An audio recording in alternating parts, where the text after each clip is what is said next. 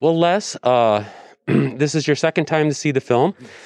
Um, why are you so interested in Shawnee Showdown?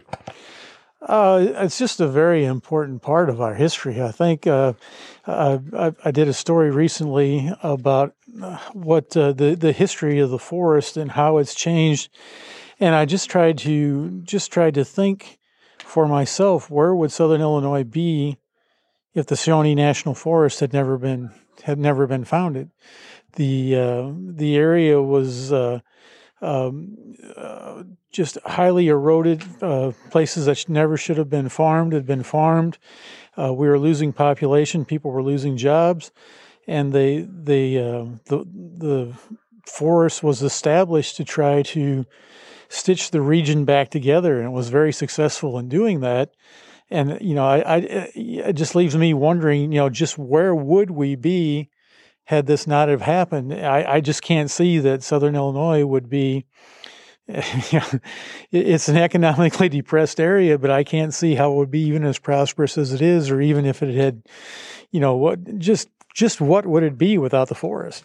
It's a beautiful forest, and uh, there's a lot of tourism, uh, and I believe there's a lot of local support and and uh, value placed upon the forest. Or am I wrong about that? No, I think people really take ownership of it. I mean, it's really a source of pride. I mean, you know, myself, I've been to other parts of the country, and when I try to explain the Shawnee National Forest to people, I pull out the quarter and say, "Look, we're on quarter." You know, it's yeah. I mean, we've got some really iconic, uh, iconic sites, and, um, just some of the most spectacular scenery and the most diversity in in the country. It's just it's unless you see it, you really can't believe the diversity that you know that goes from east to west and from north to south. It's amazing.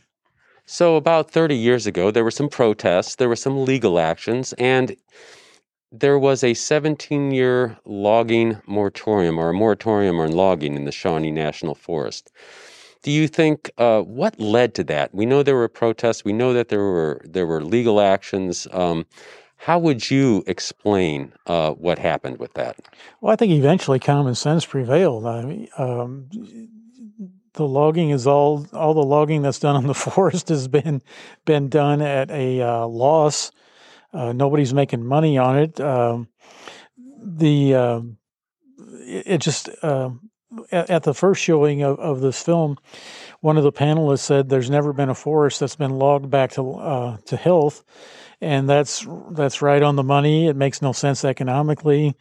Um, it makes no sense ecologically. So common sense just says let's not do it anymore. Um, the moratorium has been lifted. Um, logging has returned to the Shawnee. Do you what do you think the future looks like? I, I would like to see, and I advocated it in a recent recent column that um, people here make a push for a national monument or national park status. Uh, just uh, again, the the aforementioned things, you know, losing money makes no ecological sense. If we if we got the extra pr- protection that a uh, national monument or a national park provided, we wouldn't have to worry about that in the future. And um, the national monument uh, involves getting the president to make a declaration. Uh, the national park would would uh, require a, an act of Congress. So um, I would like, personally, I would like to see like a shotgun approach and just say let's you know let's let's pursue all of the above and see what happens. Thank you so much.